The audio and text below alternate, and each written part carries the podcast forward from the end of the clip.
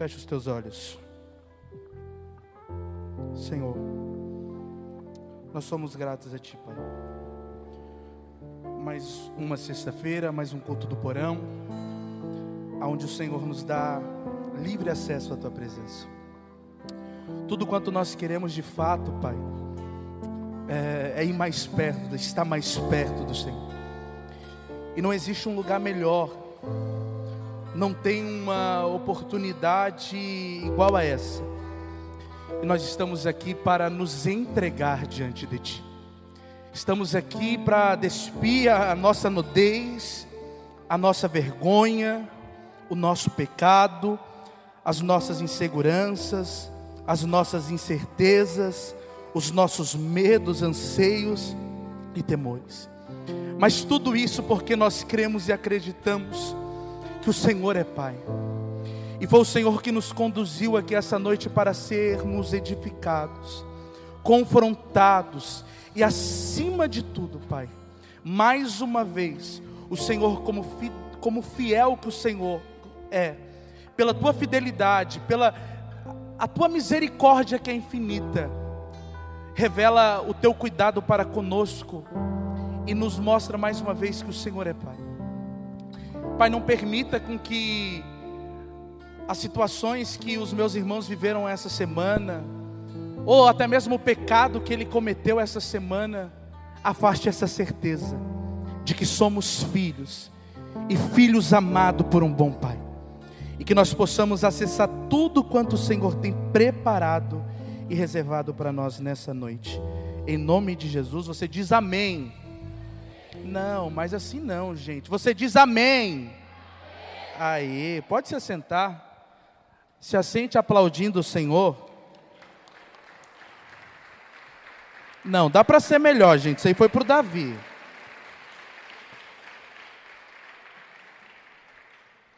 Já estou parecendo uma tampa de marmita aqui, ô Márcio, suando demais. gente, vocês estão bem? Graças a Deus, depois de uma conferência abençoada, hein?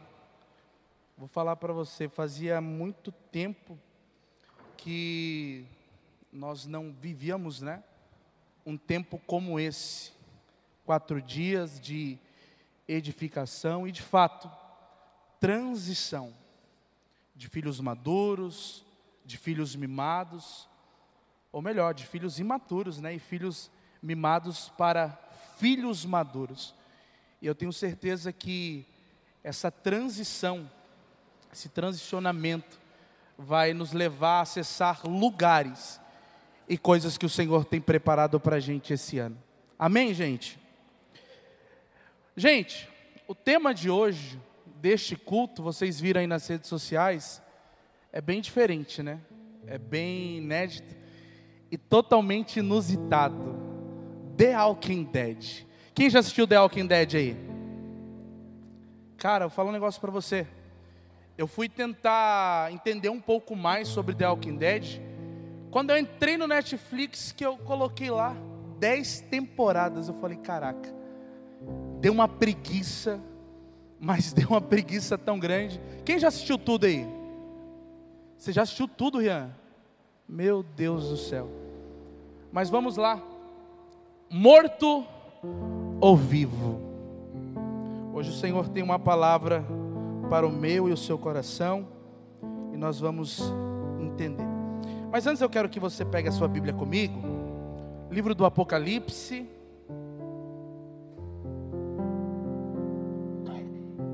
capítulo de número 3. Nós vamos ler aqui alguns versículos para que a gente possa dar um pano de fundo e discorrer daquilo que o Senhor ministrou ao nosso coração. Apocalipse, capítulo 3, nós vamos ler o versículo 1 até o versículo de número 5. Minha versão é NAA, Isa. Esperar? Versículo 3. Capítulo 3, perdão. Vamos ler. Ao anjo da igreja em Sardes escreva: Essas coisas diz aquele que tem os sete Espíritos de Deus e as sete estrelas. Conheço, conheço as obras que você realiza, que você tem fama de estar vivo, mas está morto. Fique vigiando e fortaleça o restante que estava para morrer, porque verifiquei que as obras que você realiza não são íntegras na presença do meu Deus. Lembre-se, pois, do que você recebeu e ouviu, guarde-o e arrependa-se. Se você não vigiar, virei como ladrão, e você de modo nenhum saberá em que hora virei contra você. Mas você tem aí em Sardes umas poucas pessoas que não contaminaram as suas vestes. Elas andarão comigo vestidas de branco, pois são dignas. O vencedor será assim, vestido de branco, e de modo nenhum apagarei o seu nome no livro da vida. Pelo contrário, confessarei o seu nome diante do meu Pai e diante dos seus anjos. Diz amém? Gente, usar como base e referência o livro do Apocalipse é, é de extrema complexidade. Primeiro, porque trata-se de um livro escatológico, né? fala acerca uh, dos acontecimentos vindouros ou futuros. E a verdade é que a gente sempre tem um receio, né? um medo quando se fala de Apocalipse. Eu falo para você, eu cresci na, na igreja, no berço evangélico, e eu tinha um temor e um medo muito grande quando se falava de Apocalipse. Fala a verdade, você também já sentiu esse medo, né? Afinal de contas, quando se fala das coisas que estão para acontecer, quando se fala de arrebatamento, entre, entre tantos outros acontecimentos, dá um frio na barriga às vezes, quem sabe, até incertezas passa pela sua cabeça. Mas na verdade é que o, o livro do Apocalipse ele deve ser, servir de muita alegria para aqueles que são salvos. Deve servir de muita alegria para aqueles que sabem que é salvo em Jesus Cristo. Então não tem por que você ter medo, tá? Mas aonde que eu quero chegar com isso? Antes, é muito importante nós entendermos o, o paralelo desse texto como a referência desse seriado. Como muitos de vocês não assistiram, eu vou falar um pouquinho sobre o que eu li em relação ao The Walking Dead. Uh, essa história ela acompanha a vida na Terra após um apocalipse zumbi. E é por isso, né, que tem lá essa referência de mortos vivos. Acontece que agora zumbis eles estão é, variando pela terra, não sei qual o termo que pode se utilizar para isso, mas estão perambulando. Mas existe alguns sobreviventes, aonde o personagem principal é um ex-policial Rick, e ele agora está buscando um lugar seguro para fugir desses mortos, para com que ele não fosse contaminado, para com que ele também não fosse atacado.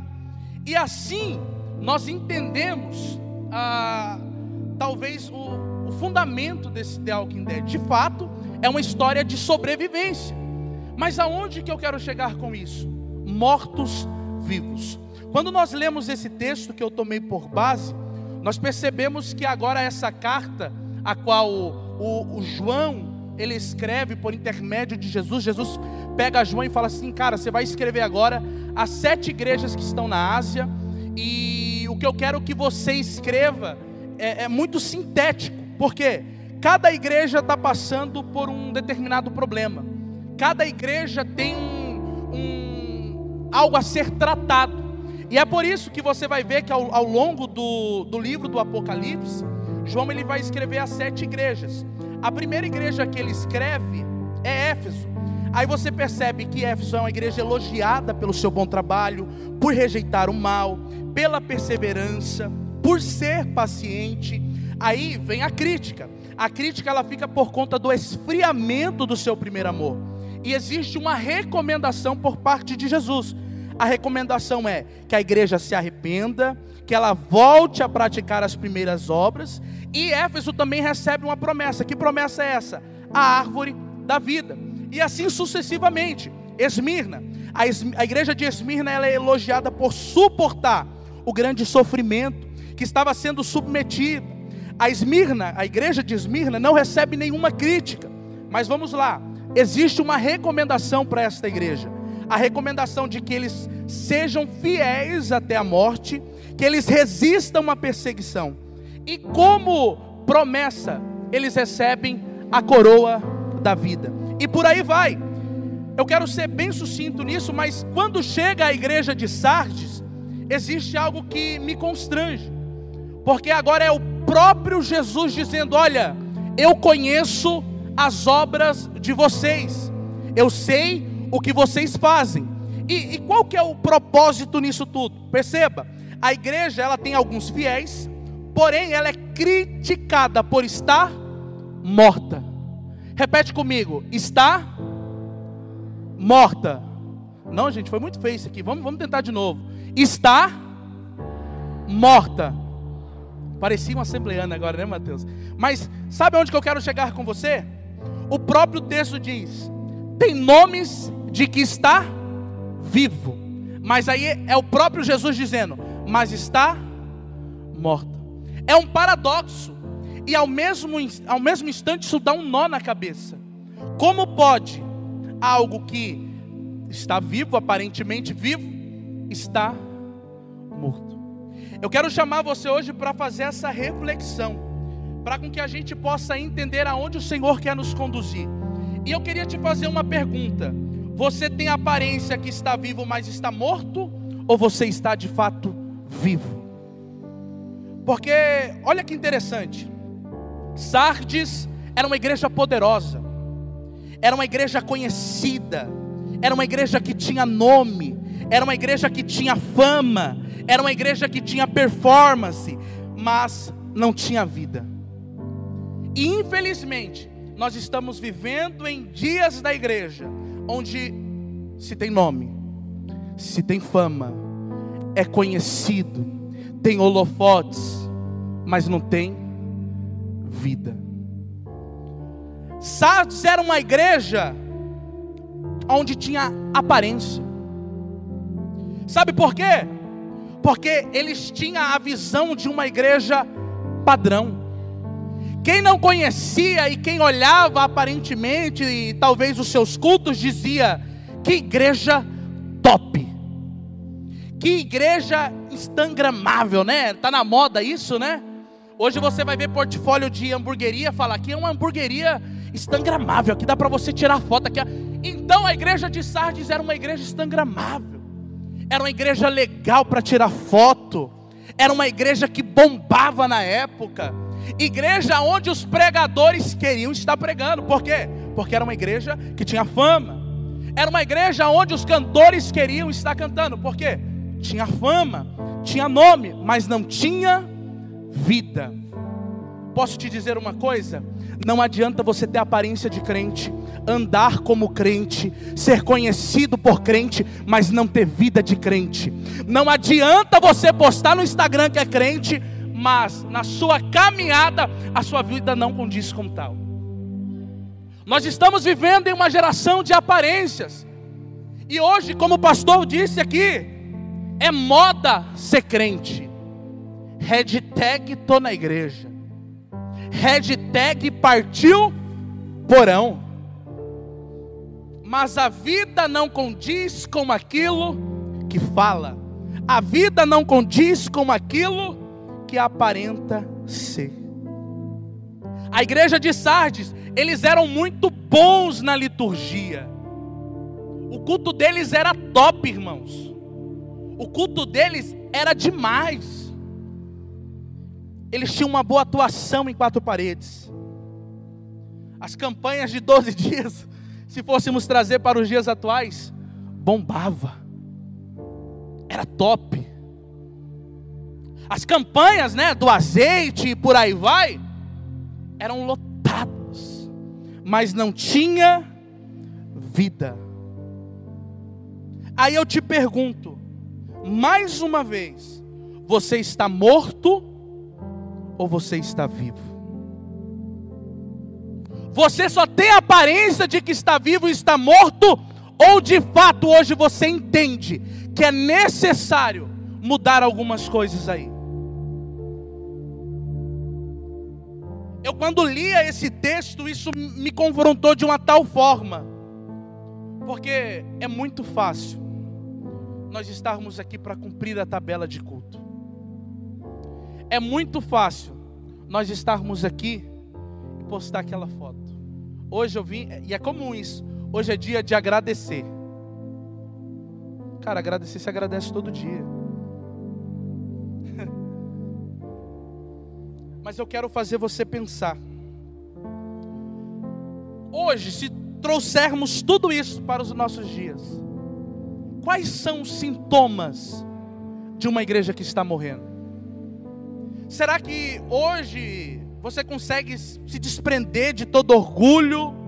Será que hoje você consegue se desprender da talvez de coisas que você tem como crença e olhar para essa igreja que é você quero trazer isso para algo muito pessoal. E entender quais são os sintomas que têm te levado para essa morte. Porque eu vou falar um negócio para você. Aparentar ser, expor, é muito fácil. Eu escuto um ditado popular, e isso há muito tempo.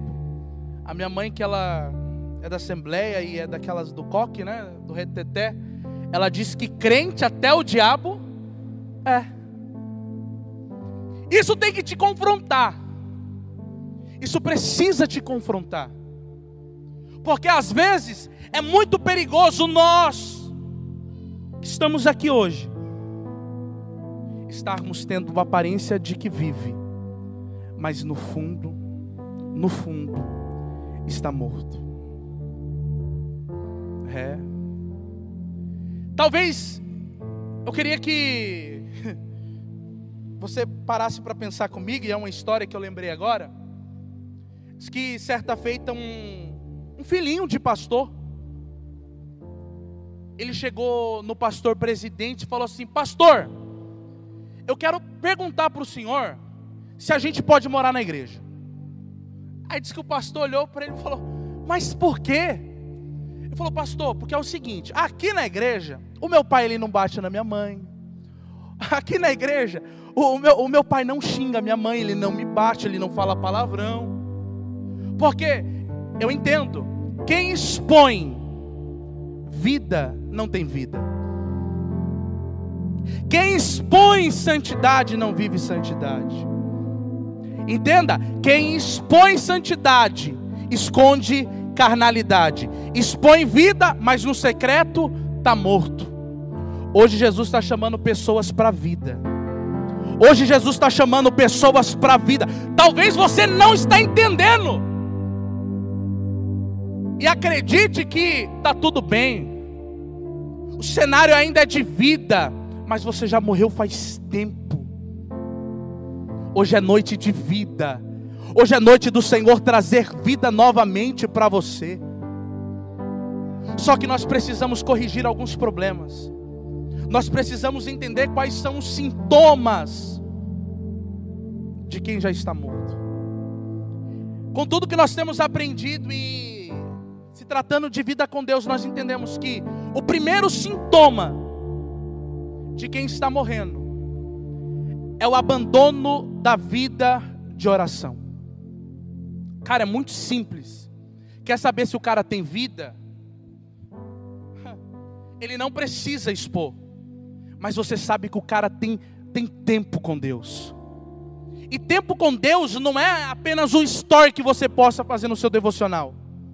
Tempo com Deus não é o tempo que você se dedica apenas para ouvir um louvor ou fazer algo parecido.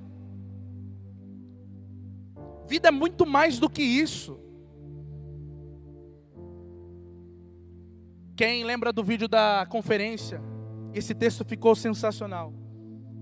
Fala, a geração que tem vida, ela clama Maranata, ela, ela, ela pede Maranata, ela anseia Maranata. Por quê? Porque ela tem vida. Mas quem não ora, quem abandona a vida de oração, ela é levada a um nível de independência desastroso.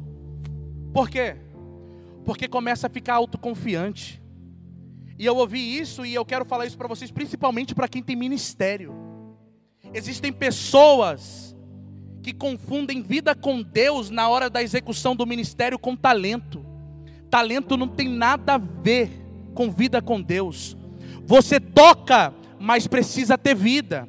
Você canta, mas precisa ter vida. Você prega, mas precisa ter vida. Tem muitas pessoas se sentindo autossuficiente. Eu posso te falar uma coisa? Isso é queda. Isso é queda porque vai te levar a um legalismo religioso. Você vai ser que nem um fariseu. Você vai se tornar um fariseu. Porque é isso que o legalismo religioso faz. E Davi, o que é legalismo religioso? Ele faz para Deus sem ter feito com Deus. Isso é louco. Ele faz para, mas não faz com.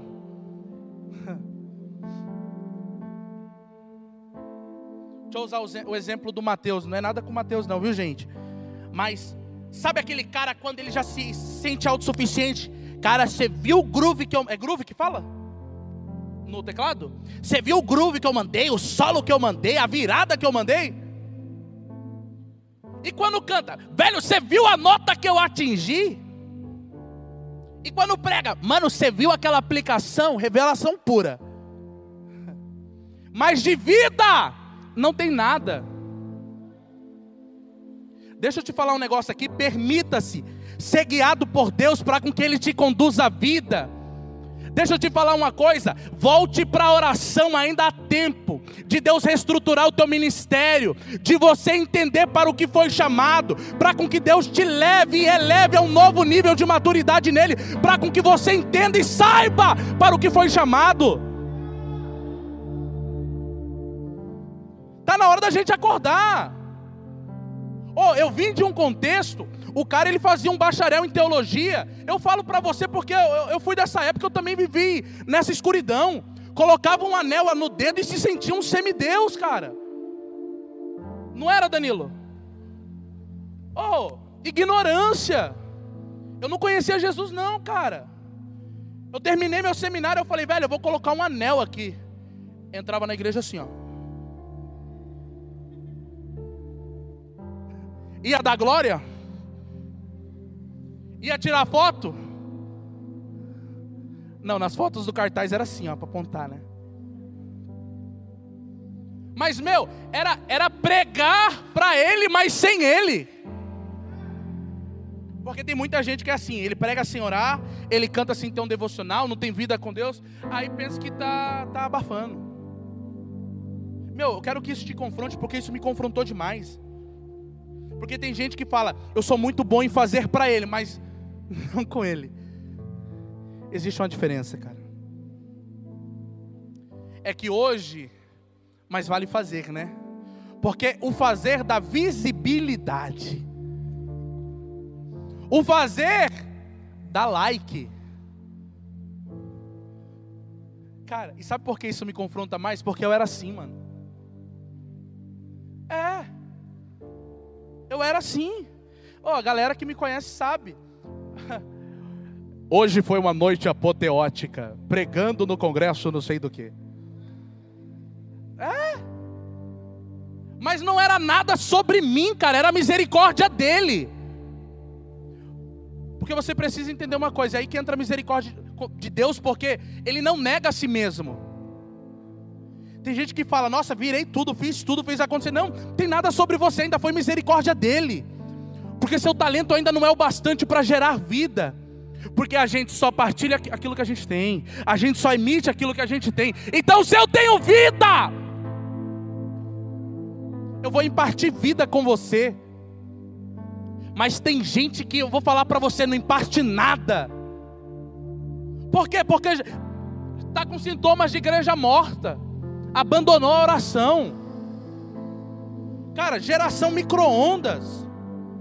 É 30 segundos pipipi, pipipi, pipipi. Não gasta a vida com Deus, cara. Não gasta tempo com Deus. Como que a gente vai ser a geração do avivamento se a gente não ora? Como que a gente quer ver cura, sinais, prodígios e a gente não ora por isso? Igreja morta. Mas Deus está nos chamando para a vida hoje, porão. Jesus está nos chamando para a vida hoje, porão. A profecia de Joel 2,28 ela vai se cumprir, mas para uma igreja viva. Para uma igreja viva. Cara, Deus não vai te forçar nada. Deus não vai. Tem gente que coloca Deus como um cara todo, né? Não, meu. Deus não vai te forçar a ter vida. Não vai. Mas olha só. Afinal, o fazer está em performance, mas o ser está em vida. Olha que interessante isso aqui, Lucas 1,80. Coloca pra gente, ô, ô Isa. Imagens da tela, aquele negócio do. Tá me ouvindo aí? Lucas 1,80. Olha que interessante. Quem tem vida não quer visibilidade. O menino crescia e se fortalecia em espírito, e viveu nos desertos, aonde ele estava? Não, pera aí, gente. Ficou, que nem diz o Douglas lá, ficou horrível. Olha aqui. E viveu nos. Não é no templo, mano. João, olha aqui. E viveu nos desertos. Até o dia em que havia de se manifestar a Israel. Sabe de quem a gente está falando? João Batista. João Batista, a Bíblia diz que ele era o cara que prepararia o caminho para o Messias. Cara, se João quisesse visibilidade, sabe onde ele estava? Nos templos. Mas o texto está dizendo que ele crescia e se fortalecia, e viveu nos desertos. Vamos parafrasear isso aqui? Não tem como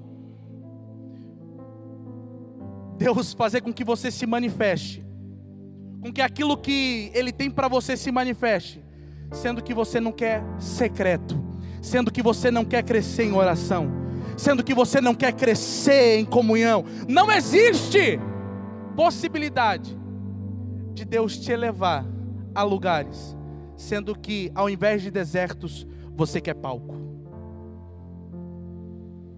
Essa conferência nós fomos tratados a ponto de entender que não é isso aqui. Thomas falou isso. Mas não adianta. Como diz o meu patrão, ele usa um jargão lá em relação a vendas. Hoje isso aqui parece que é uma, é uma droguinha. Tá todo mundo querendo. Existem pessoas que não querem sentar para ouvir, para ser ministrado, discipulado, só quer aparecer. Por quê? Porque está morto. Vamos lá. Está no templo. Querer estar no templo é ser legalista. Querer só templo, templo, templo. Querer só performance, performance, performance é ser legalista. Nós precisamos acordar, igreja. Nós precisamos acordar, porão, porque não é uma igreja legalista que vai impactar Jacareí, não é uma igreja legalista que vai impactar o Brasil, não é uma igreja legalista que vai viver dias de sinais e maravilhas e milagres da parte de Deus. Sabe por quê? Porque se nós não tivermos cuidado, daqui a pouco quem está nesse legalismo religioso é a gente. Hoje, o pastor falou disso também. E eu vou falar um negócio para você. Eu era um cara que seguia o Pablo Marçal. Cadê o pastor? Cadê o pastor? Mano, eu segui o Pablo. Quem estava aqui no domingo? Já deixaram de seguir o Pablo Marçal? Cara, eu seguia ele. Mas eu seguia porque ele é muito bom em vendas. Ele é muito fera. Só que aí ele viu que ter aparência de vivo, ter aparência de igreja viva, dá lucro, dá um boom. Aí esse cara começou a falar um monte de asneira. Só que aí veio ele e uma companhia, né? E a gente, por muitas das vezes, a gente se prende às ideologias diabólicas desses, desses caras. E a gente pensa que é autossuficiente para ser igreja. Mas sabe uma coisa que eu aprendi esses dias? Que nós não somos igreja sozinho. Igreja é eclésia, é, é um conjunto. Não tem como eu ser igreja sem o Mateus. Não tem como eu ser igreja sem o Thomas, sem a Nath, sem a Bia, sem o Cris. Nós somos um corpo, nós somos a igreja. Aí eu vou repetir, eu vou ser redundante. Quem é você? Você só tem aparência de vivo, está morto, ou você está vivo? Eu vou confessar um negócio aqui para vocês. Quando eu orava ao Senhor para vir a essa casa, foi um dos momentos em que eu mais relutei. Que eu quero compartilhar isso aqui com vocês? Porque isso pode ser de grande valia para alguém aqui que talvez tenha o mesmo pensamento que eu. Eu ouvi algo do Diogo uma vez, porque, irmãos, eu pregava, eu andava por algumas igrejas, e quando eu sentei com o Diogo, eu falei, pastor, eu quero estar com, com vocês, quero fazer parte dessa casa, quero ser pastoreado pelo Senhor, cuidado pelo Senhor. Ele nem esperou terminar de falar, então bateu na minha e falou: oh, Você vai parar de pregar. Eu falei: Meu, como assim? Época de carnaval, foi ano passado, gente, dia 28. Fez um ano que eu estou aqui. Você pode dizer amém? Um ano vocês me aguentando. E, e olha só, gente, feriado de carnaval é, é maravilhoso para quem prega. É, agenda. agenda. Aí, eu dentro de mim, eu falei, meu Deus do céu. Aí tem aquele, aquela soberbinha, eu falei, nossa, pensei que o cara ia me apoiar, mano, no ministério. Ele falou, você não vai pregar. Só que eu entendia que era o Senhor me reconstruindo. Eu percebi e vi que era o Senhor me levando a um, a um novo nível de maturidade. Porque eu vou falar, quer conhecer um cara que tem aparência de vivo, mas está morto? Toca no ego dele. O ego é a ferida.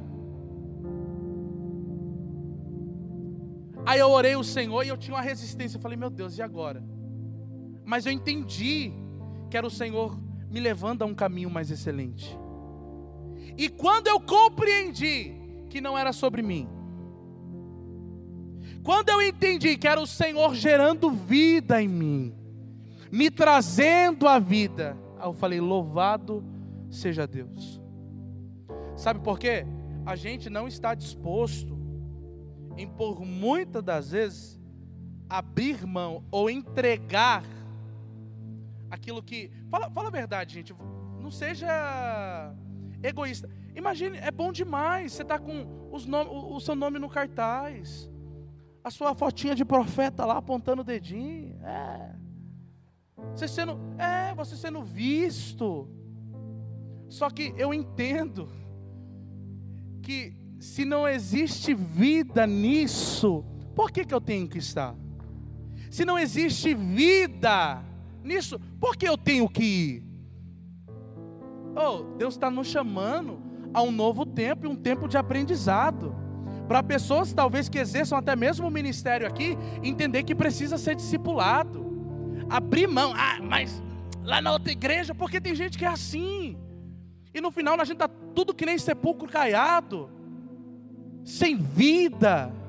E Jesus não te chamou para ser sepulcro caiado, ô crente. Jesus chamou para você ter vida, rapaz, para você é, emitir vida, para você partilhar vida. Não tem como partilhar vida gente que está morta. É simples, meu. Fala com um cara frustrado para você ver. Uma pessoa negativa. Meu, tem gente que eu vou falar para você, começa a falar, você já repreende, dá vontade de sair de perto. Mas é Deus nos conduzindo a um novo nível e fazendo-nos entender que Ele quer nos conduzir à vida. Você não é The Walking Dead, não, crente. Você não, não anda nem, por aí que nem um zumbi, não. Tem crente que é que nem um zumbi. Até expõe, até faz, mas não tem vida. Irmão, zumbi aqui, graças a Deus, aqui na Filhos do Rei não tem não. Glória a Deus. Deixa eu te falar uma coisa. Jesus ele é muito top. Porque ele aponta o problema, ele fala o que precisa ser mudado, e ele ainda ele mostra a solução para o problema. Isso é top em Jesus. Jesus é top, cara. Olha, olha isso. Mesmo nesse cenário de, de morte, mesmo nesse cenário totalmente contraditório, existe uma palavra de esperança pela, da parte de Deus para você. Só que antes, você vai ver o versículo de número 4. Vai dizer assim, ou melhor, versículo de número 3. Parte B. Guarde-o e arrependa-se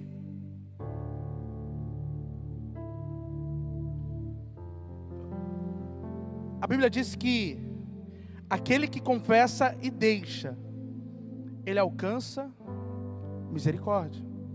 E tem mais: se nós confessarmos os nossos pecados diante do Pai, a Bíblia diz que Ele é fiel e justo. Isso é top. Fiel e justo. Para nos purificar, nos.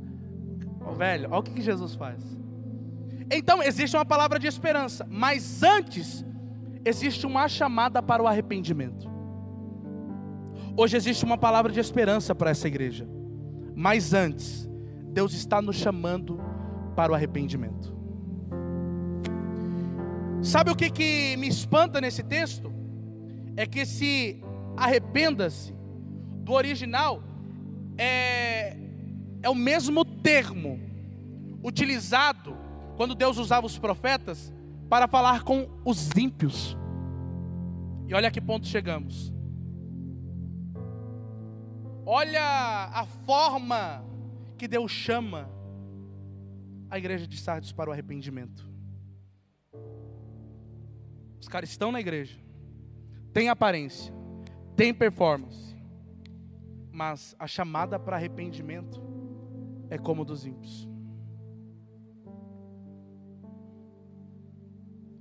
Hoje é uma noite que o Senhor decidiu e te conduziu até aqui, porque é noite de arrependimento. Só o Thomas disse amém. Hoje eu vi a Jéssica ela falando sobre, ela compartilhou uma publicação falando sobre remorso e sobre arrependimento. São coisas totalmente distintas são coisas totalmente diferentes. Existem pessoas que pecam, pecam, pedem perdão e continuam porque sentem remorso e não se arrependem. É a realidade de muitas pessoas, infelizmente. É a realidade da igreja atual. Mas tudo isso porque nós ainda temos nos nossos altares uma pregação movida por barulho. E o barulho ele me emociona. Tem mensagens por aí que fala que você é o centro do coração de Deus. Ah, você é o calcanhar de Aquiles de Deus. Mentira, cara. Ah, você, meu Deus do céu, é aquilo e quarto, não sei o que, da Trindade, é um querubim santo. Mas na verdade a palavra de Deus ainda ela é direta, ela é reta e dizendo, olha, vocês precisam se arrepender. E quando nós entendermos isso mediante a mensagem, nós teremos uma igreja que se arrepende, não uma igreja emocionada. Porque a igreja que se arrepende, ela entende que não é sobre performance, é sobre secreto. Igreja que se arrepende, presta atenção, ela não vive por performance, ela não vive por aparência, ela não vive de Instagram, de fotinha, né? Que negócio bonito. Porque a igreja, a igreja emocionada, a igreja emotiva, ela até ouve a palavra, ela até entende o chamado para o arrependimento, mas ela continua, ela não tem vida com Deus. Cara, você percebeu aonde o Senhor está nos conduzindo? Você percebeu aonde o Senhor quer te levar hoje? É hora de termos mais vida e menos exibicionismo. É hora de termos mais secreto e menos like. É hora de querermos mais o quarto do que o altar. É hora de nós querermos mais a palavra do que ser visto. É hora de nós querermos mais comunhão com Deus do que aparecer. A chamada para o arrependimento, ela me faz entender muitas coisas. E o apóstolo Paulo ele diz que a, a tristeza com Deus, ela produz arrependimento. Diferente do remorso. Diferente do remorso. Deus está nos chamando para o arrependimento hoje. Mas um arrependimento genuíno, que vai nos levar à vida. É tudo que Deus quer. Nós precisamos parar de ser movidos por performance. Nós precisamos parar de ser um morto-vivo e realmente termos a identidade de filhos e filhos vivos, filhos que têm vida. É momento de transição, transicionamento para a vida. Eu quero dizer para você hoje que se existir a morte, hoje vai ter vida. Se existia um ambiente de morte em relação ao teu ministério, a tua vida com Deus, hoje vai ter vida. O pecado de estimação não vai lhe afastar. O pecado de estimação ele vai cair por terra hoje, porque eu creio nessa palavra, que é fiel e verdadeira. É tempo de arrependimento. Cara, no Antigo Testamento, quando eles pecavam, eles rasgavam as suas vestes. Eles clamavam, eles não queriam saber daquilo. Existia um arrependimento genuíno da parte deles. Aí hoje, a gente se prende a essa questão da graça e trata uma graça de uma forma tão barata, a ponto de pecar, aí até pede perdão, mas continua. Ei, igreja, é tempo de vida. E vida ainda é na oração. Ainda é se arrepender de pecados. A gente tem que sair desse legalismo. A gente tem que parar de dar acesso à, libertinagem. A gente está confundindo o santo com o profano. A gente está misturando as coisas.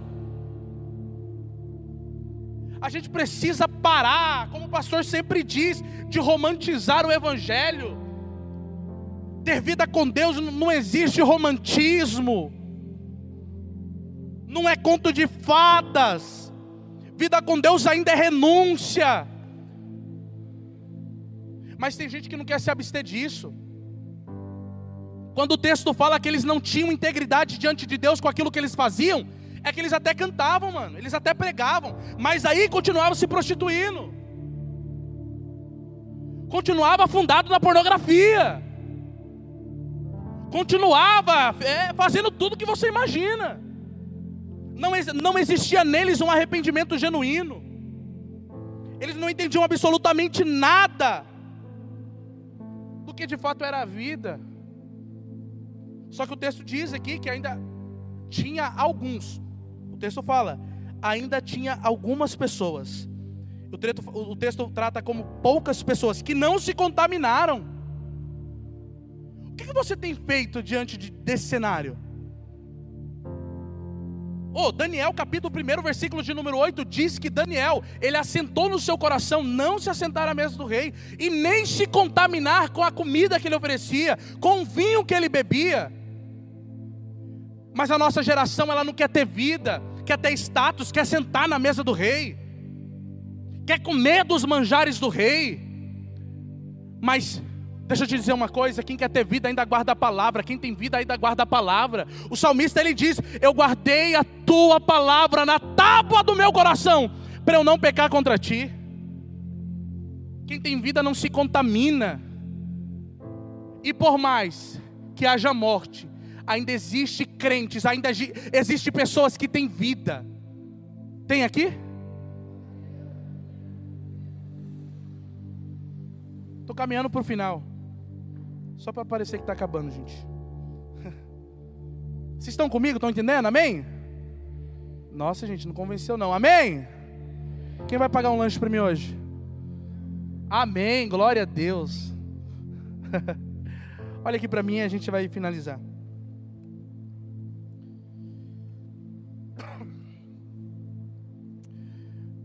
Existe algo profético nisso. Vai ficando de pé comigo? Isso. Dá uma alongada aí, espanta o sono.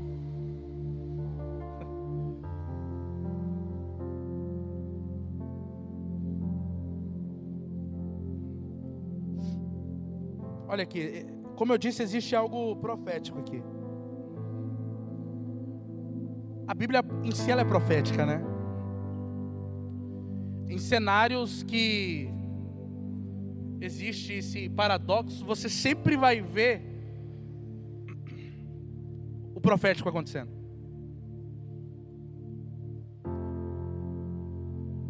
E eu quero ser profeta de Deus para a tua vida hoje. Ezequiel, capítulo de número 37. Ezequiel 37.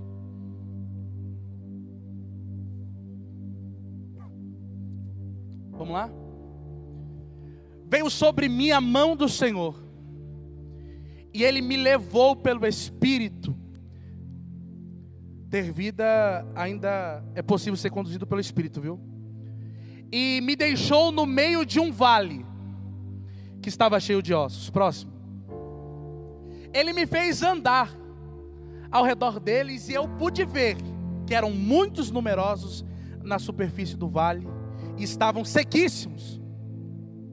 Então me perguntou, filho do homem, será que estes ossos podem reviver? A Ezequiel responde: Respondi, Senhor Deus, tu o sabes. Talvez hoje o cenário seja de ossos.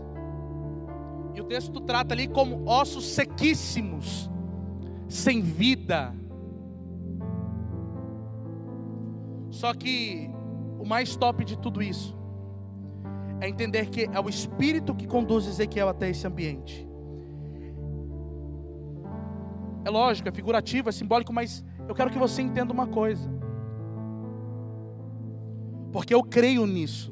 Esses dias nós convers... eu estava conversando com Danilo, se eu não me engano, sobre todos os acontecimentos desses últimos dias, sobre essa questão da guerra entre Rússia e Ucrânia, sobre o arrebatamento. E eu acredito muito que nós seremos a, a geração do avivamento. Eu acredito muito que nós seremos a geração que vai impactar este país.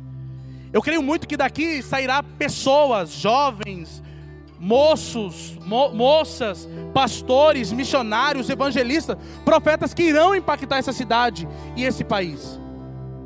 Só que eu quero que você permita-me que eu entendo que mesmo em uma geração como a gente está vivendo, eu não quero generalizar, uma geração morta, ainda existe Ezequiel, que permite-se ser conduzido pelo Senhor a um vale para profetizar. Eu vou repetir isso aqui. Nossa, estou até parecendo assembleando de novo. Olha só. Eu tenho certeza que nesses últimos dias, mediante uma geração que está morta, ainda existe Ezequiéis aqui para profetizar sobre um ambiente de morte, vida. Eu posso dizer algo para você? Ter vida com Deus permite, olha aqui, e faz com que eu tire os olhos daqui e coloque aqui. Mas como assim, Davi? Não é sobre o que eu vejo, é sobre o que o Pai fala. Ter vida com Deus me dá acesso ao Pai. E quando eu tenho acesso ao Pai, Ele diz: profetiza. Profetiza. Profetiza. Os ossos estavam sequíssimos. Não havia, mo não havia vida naquele cenário, havia morte mas sob a palavra de Deus. Ter vida permite-me, eu vou repetir, ter acesso ao Pai. Quem tem acesso ao Pai ainda escuta. E a voz de Deus para você hoje vai ter vida nesse cenário de morte. Vai ter vida nesse ministério que estava para acabar. Vai ter vida na tua casa, meu irmão. Vai ter vida no teu casamento vai ter vida nas tuas finanças, vai ter vida. Eu quero liberar essa palavra sobre a sua vida. Esse ambiente de morte, ele não vai perdurar. Esse ambiente de morte não vai continuar. Aqui é um ambiente de vida. Por favor, quero que você seja profeta de Deus para alguém. Se você tem intimidade com essa pessoa que tem do seu lado, coloca a mão sobre o ombro dela e profetiza sobre a vida dela, haverá vida. Não, mas seja profeta, rapaz. Não enche linguiça, não. Você, você tem vida. Ela é barassuribicandaраia. Espírito de Deus. Oh! Nós estamos em um ambiente de vida, Jesus. Nós estamos em um ambiente de vida, Pai. E hoje existe Ezequiéis aqui que vai profetizar vida nesse vale.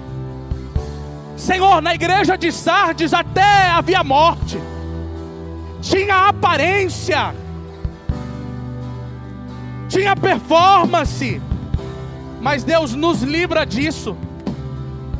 Senhor, não permita com que nos tornemos a igreja da performance, a igreja do holofote Deus, nós não queremos ser a igreja que se preocupa com altares, com microfones, com likes, não.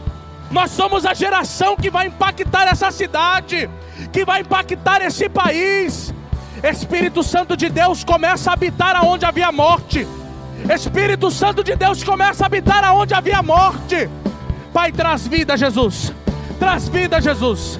Traz vida, Jesus. Traz vida, Jesus. Traz vida, Jesus. Traz vida, Jesus. Traz vida, Jesus. Traz vida, Pai.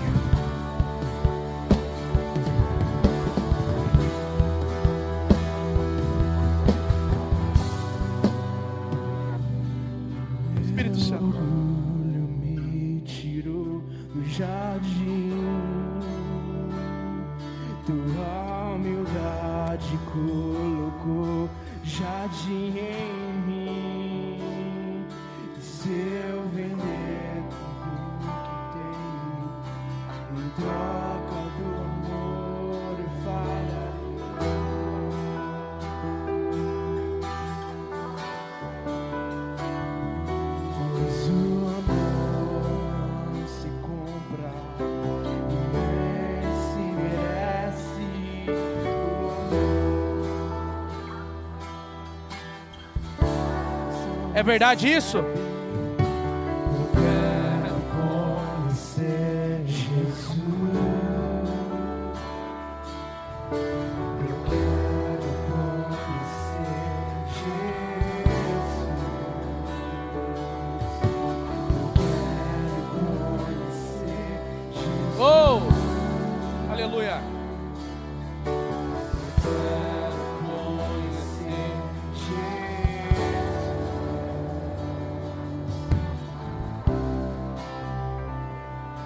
Aproveite esse momento aí. Esse é o momento. Lembra o chamado ao arrependimento? É agora. Esse é o momento. Oh Espírito Santo.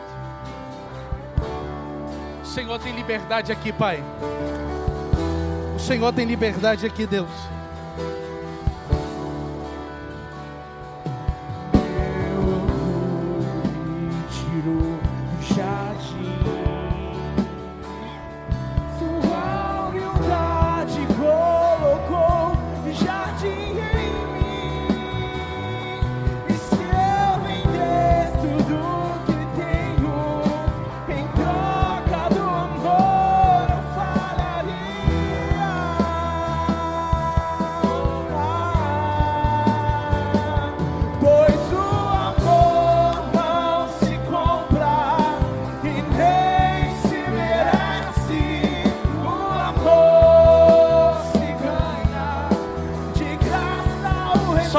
Vida aí, só quem tem vida. Eu quero conhecer Jesus.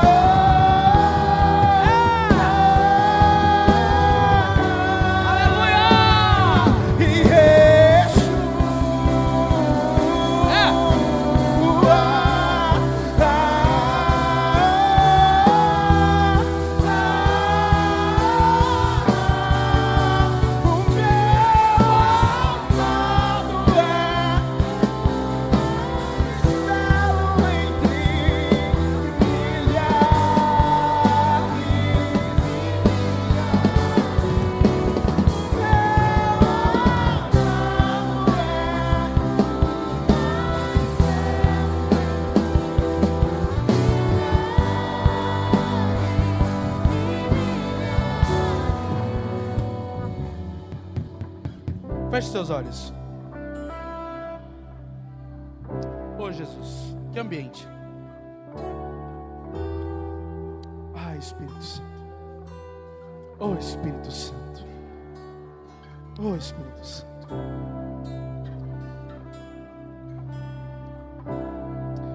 Para com que aconteça o profético. Fique com seus olhos fechados. Para com que aconteça o profético, você lembra? Existe uma chamada ao arrependimento. E hoje é noite, e é a noite propícia para isso. Não é sobre o que você fez, isso não me importa, mas é o quanto você está disposto ou disposta em deixar isso para trás. A chamada para o arrependimento, ela não insiste em você pedir perdão hoje por um remorso. E amanhã você insistir nas mesmas práticas. Insistir nas velhas práticas e naquilo que talvez hoje te traz morte. Como foi ministrado hoje aqui. Hoje é uma noite de vida. E o Senhor tem um convite para você, moço. O Senhor tem um convite para você, moça. Hoje é noite de vida. E o convite que eu quero te fazer hoje, com muito temor e com muito tremor no meu coração, para você que ainda não aceitou Jesus como seu suficiente e único Salvador, ou até mesmo você que parou, você deu um time ali, e hoje o Senhor te chama para a vida. Eu quero te conhecer, mas não é para você vir até aqui à frente, não, nada disso. A igreja permaneça com os olhos fechados, mas é sobre o que vai ser liberado sobre a sua vida hoje.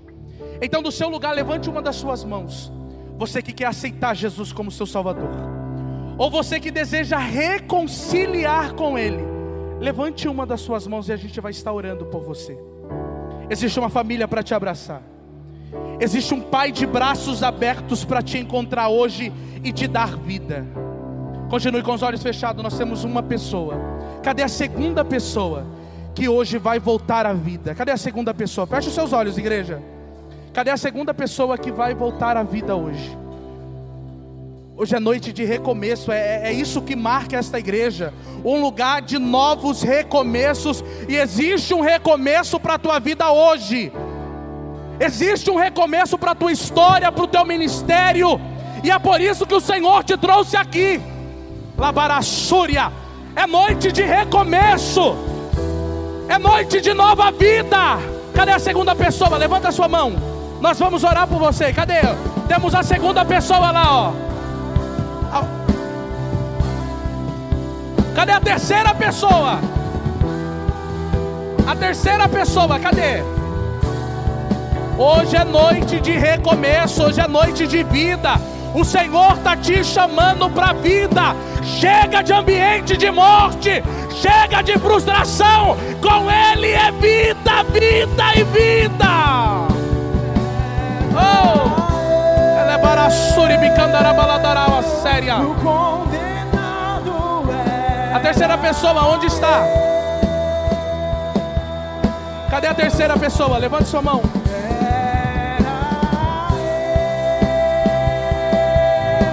O condenado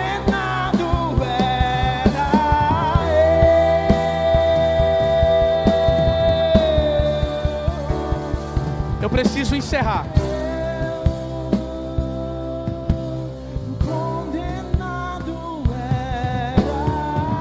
Cadê você? Cadê você? Eu preciso encerrar esse culto.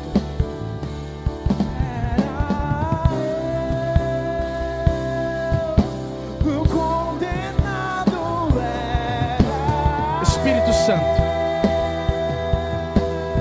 Nesse momento eu quero pedir ao Senhor que haja um novo recomeço para essas pessoas que ergueram as suas mãos.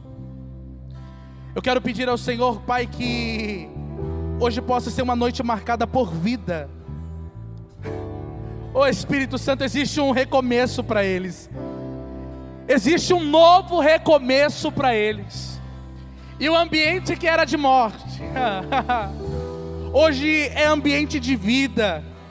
Porque não existe morte aonde o Senhor chega, não existe morte aonde o Senhor está. Espírito Santo, marca a vida deles com um novo recomeço. Escreve o nome deles no livro da vida.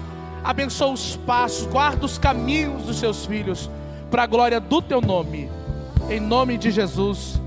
E você alegre com Jesus. Aplaude o Senhor bem forte.